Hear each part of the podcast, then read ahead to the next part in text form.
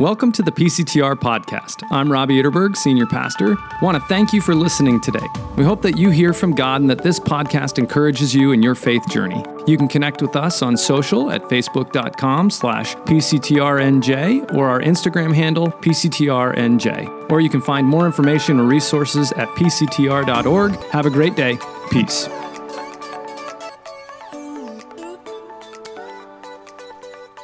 This morning we're continuing. Uh, we're actually in our second to last week in the sermon series we've been in for a little while now that we're calling Letters to Friends. It's a series where we've been walking through Paul's first letter to the church in Thessalonica. And it is a letter of incredible encouragement to Paul, or from Paul, to these dear friends of his, this church that he had started and then had to quickly leave because he was run out of town. And so he writes to them, desiring to encourage them to stand firm in the faith and to keep growing in love for God and love for one another. And through the course of the letter, Paul moves from general you know, statements of encouragement and mutual love, and he moves to addressing very specific topics. And so last week, we looked at the end of chapter 4, where Paul addresses the question of what happens to those who die in the Lord. And he affirms and encourages them that they are in the loving care of God until the great day of the Lord when Jesus will come again. The great and beautiful King of the universe, the King of life, will come, where heaven and earth will meet, and God will make all things right. Last week, he was encouraging them, particularly about those who have already passed in the Lord. And this week, as we move into chapter 5, we start to look at the question that he's addressing about how do we live now as we wait.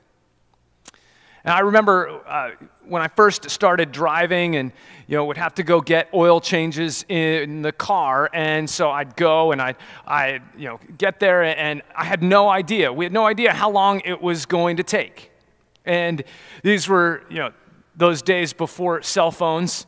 And, you know, so there was no, you know, nobody I could talk to. I couldn't, I couldn't text. I couldn't tweet. I couldn't watch a YouTube video.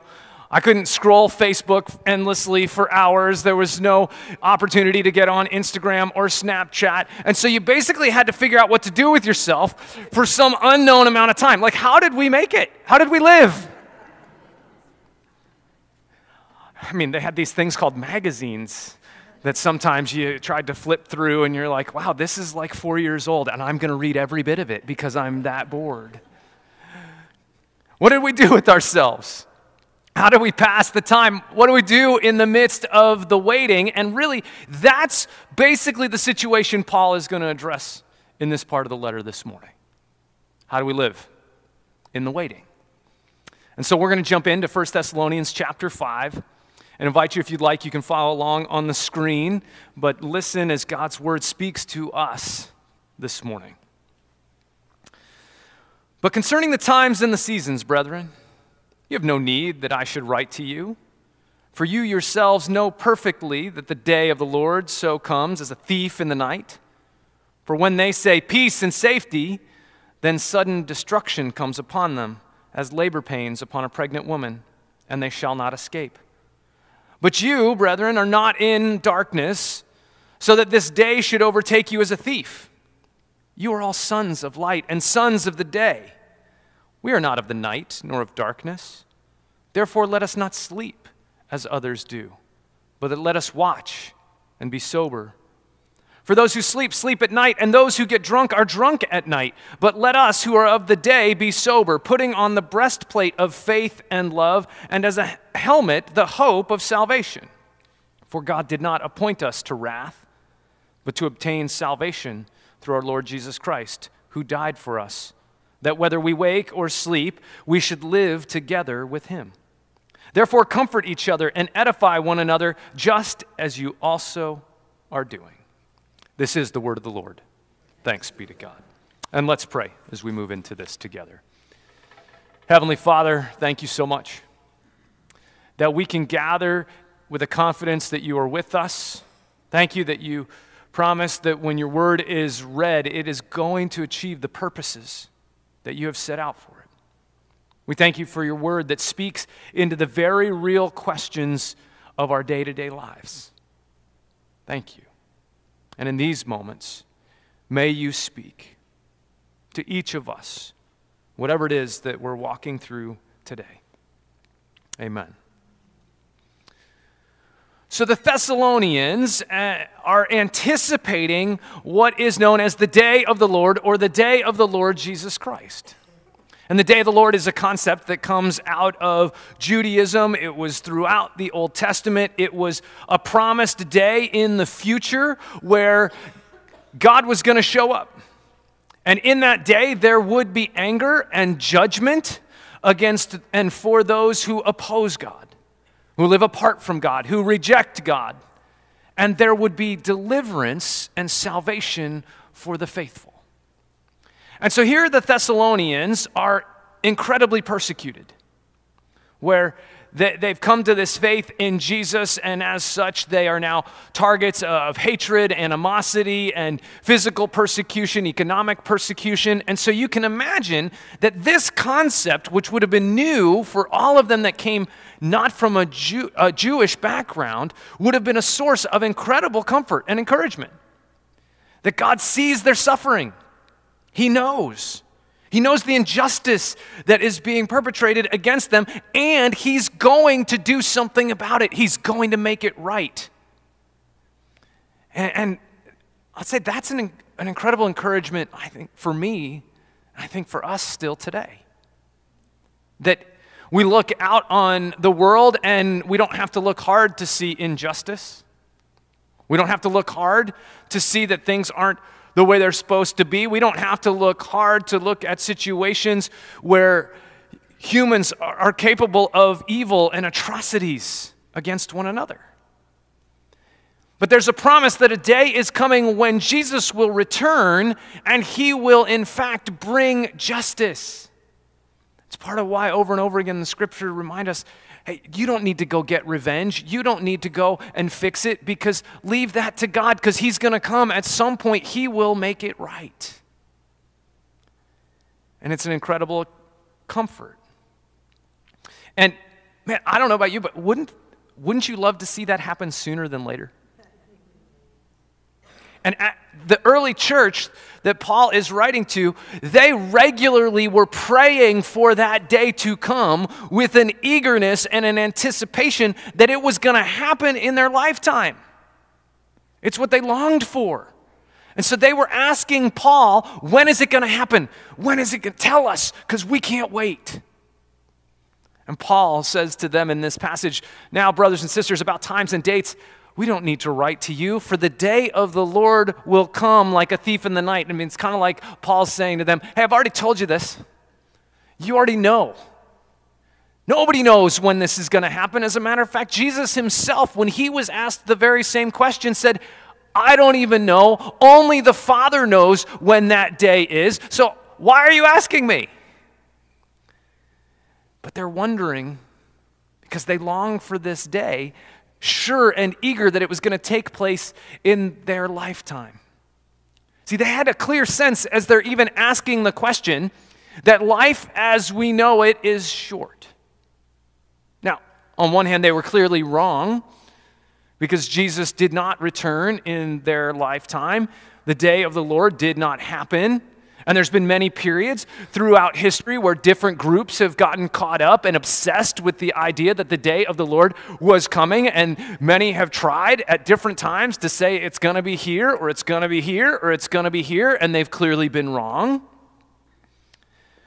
But what they were right about, whether they knew it or not, was that life's short. And we don't know the days and the times of when God is going to move. And so they're asking this when, and Paul's like, hey, forget about the when. That's not the important question. The important question is, how do we live as we wait for when to come? And he's saying, hey, don't be, don't be surprised by it. Don't get, you know, don't act like you don't know it's coming. In other words, live differently. Live as if you know it's coming. Because there's lots of folks living as if they have no idea. And he's addressing some of them. They're living with a false sense of comfort and security, where they were saying, he quoted them, they're saying peace and security for everyone. Well, this was actually, Paul is railing against the entire Roman Empire because this was part of the, the slogans of the Roman Empire as it expanded and expanded and unfolded more and more peoples. They proclaimed, ah, peace and security for you. If you'll willingly submit to us, it's going to go great. We promise. There's going to be security and comfort for you. And so Paul is saying, don't get caught up in that. They, they can't promise you that.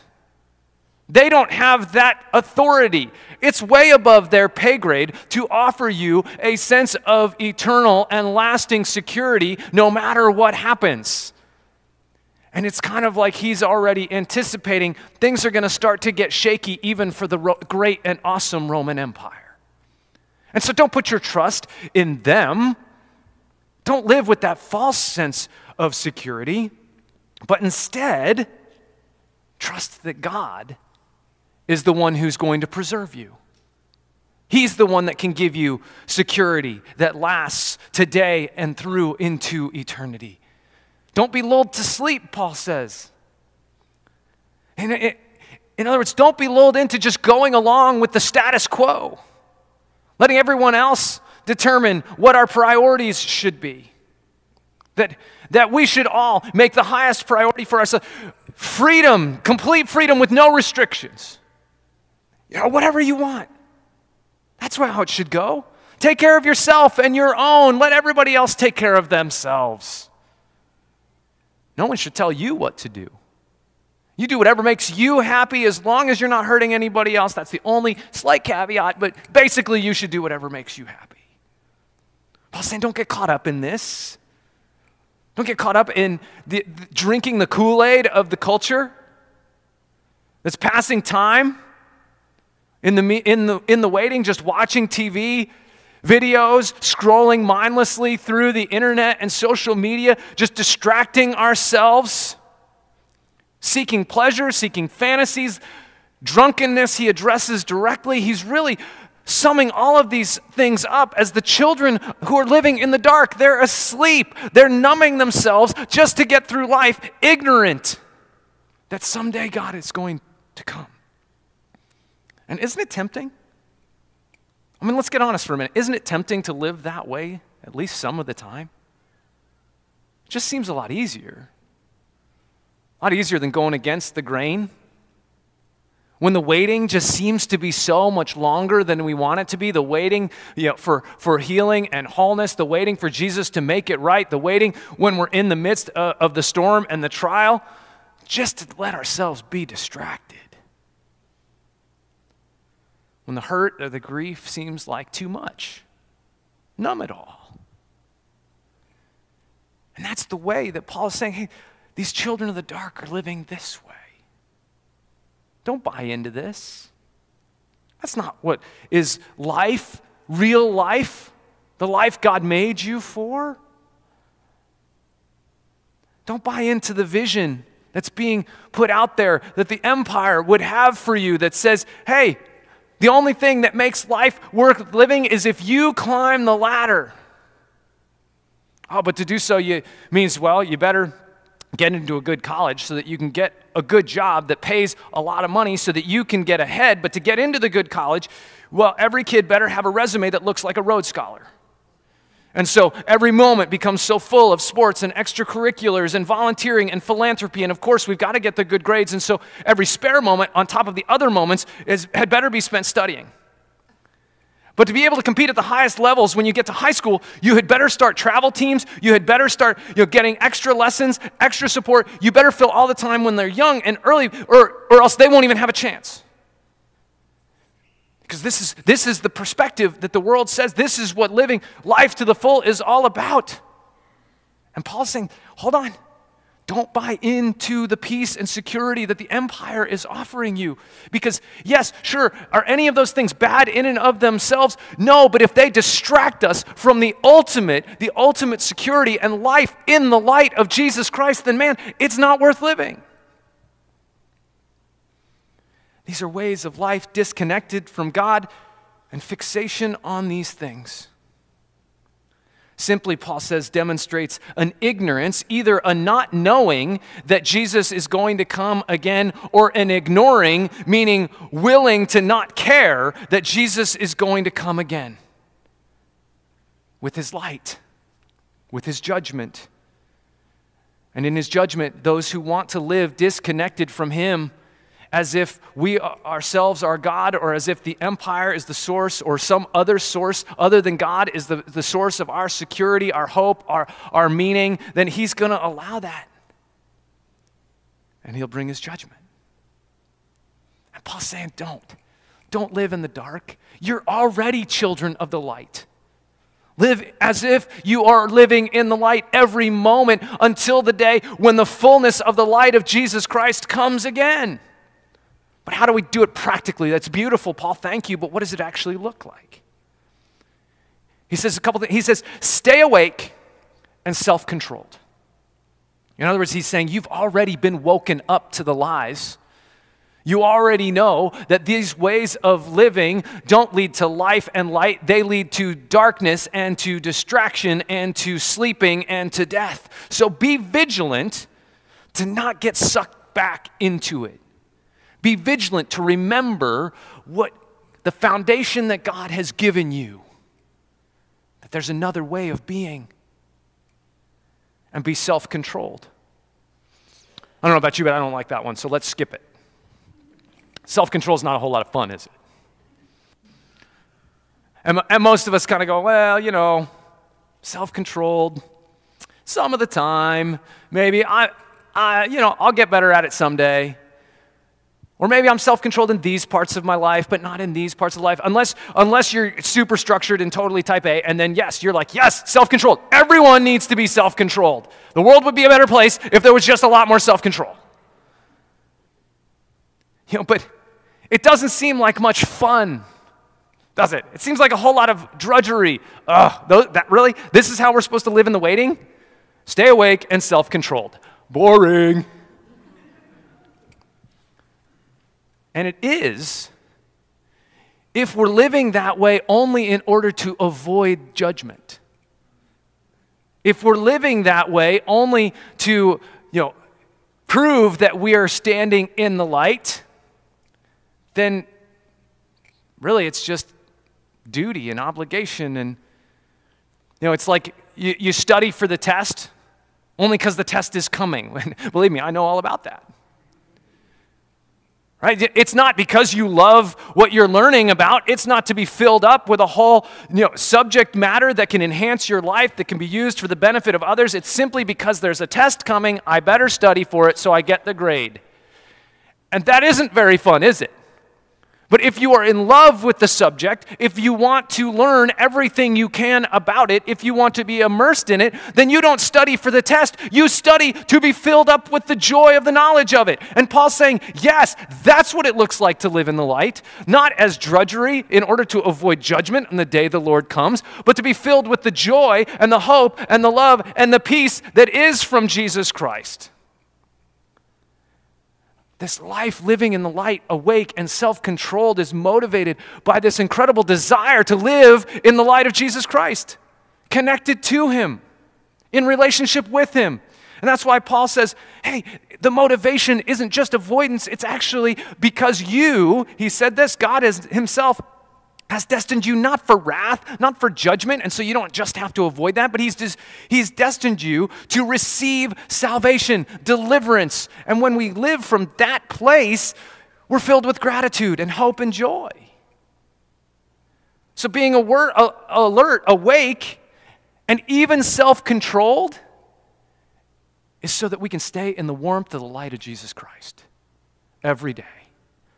The warmth of the love of a God who would give his only son for us to claim us out of the kingdom of darkness, out of the tendency to live as if we are God, out of this whole Kool Aid of the culture, so that we could be brought into the kingdom of light of the Son of God. Man, changes everything. And Paul, I think, in this passage is kind of saying, hey, don't wait until the end of life to get this figured out. Get ready now. Be ready now. We don't know when the day is coming. Life is short. And so get out of the darkness into the light today. And so, is our hope in eternity because of what God did through Jesus Christ, or is it on our good deeds, on our ability to be self controlled and disciplined, to get out of ourselves out of the darkness into the light? Or do we realize we have been plucked through the life, death, and resurrection of Jesus Christ? We have been rescued by Him, pulled from the darkness, even though we may have been trying to hold on to the darkness, dragged into the beauty of His light, His love, and His grace. Get ready now before the day of the Lord comes. We had a house in Seattle, and when we lived there for a while, and we had a creek that ran through. I mean, I called it a creek. It was more, more like a kind of flood zone, but that's all right. It was a creek because because it did actually have water like all year. So I mean, I, I felt like we could call it a creek. But I remember the first day we got heavy, heavy rain, and if you didn't hadn't heard it, rains in Seattle sometimes. So we got heavy, heavy rain. And I remember looking out through the windows at the creek and going, oh, wow, that's so cool. Look at it. It's, it's growing. And then it, then it was like, oh, look, it's growing. Uh, it's, and it's still growing. And, and it started to actually breach the banks. And the water, you know, as I saw it growing and growing, I was like, I, we better do something about this. So I'm like calling the city. What do we do? And they have they had sandbags, and so I'm driving in my car over that trying to load sandbags into my car. I mean, it is just pounding rain. It's a Sunday morning, and it's just okay. I got to get this done, and so I'm putting out sandbags all along the house, trying hopefully watching the water start to breach the side of the creek, and you know hopefully that'll divert away from the house, and you know ultimately it did come to the sandbags and get pushed away. But I was like oh my goodness, what do I do? I can't live this way every time it rains. This is not going to work. And so, what I did, I, I, learned actually from a neighbor who had experience doing this. We actually built up the, the creek bed and, and built a berm into it. And we filled burlap bags with sand, probably 10,000 pounds of sand, maybe more.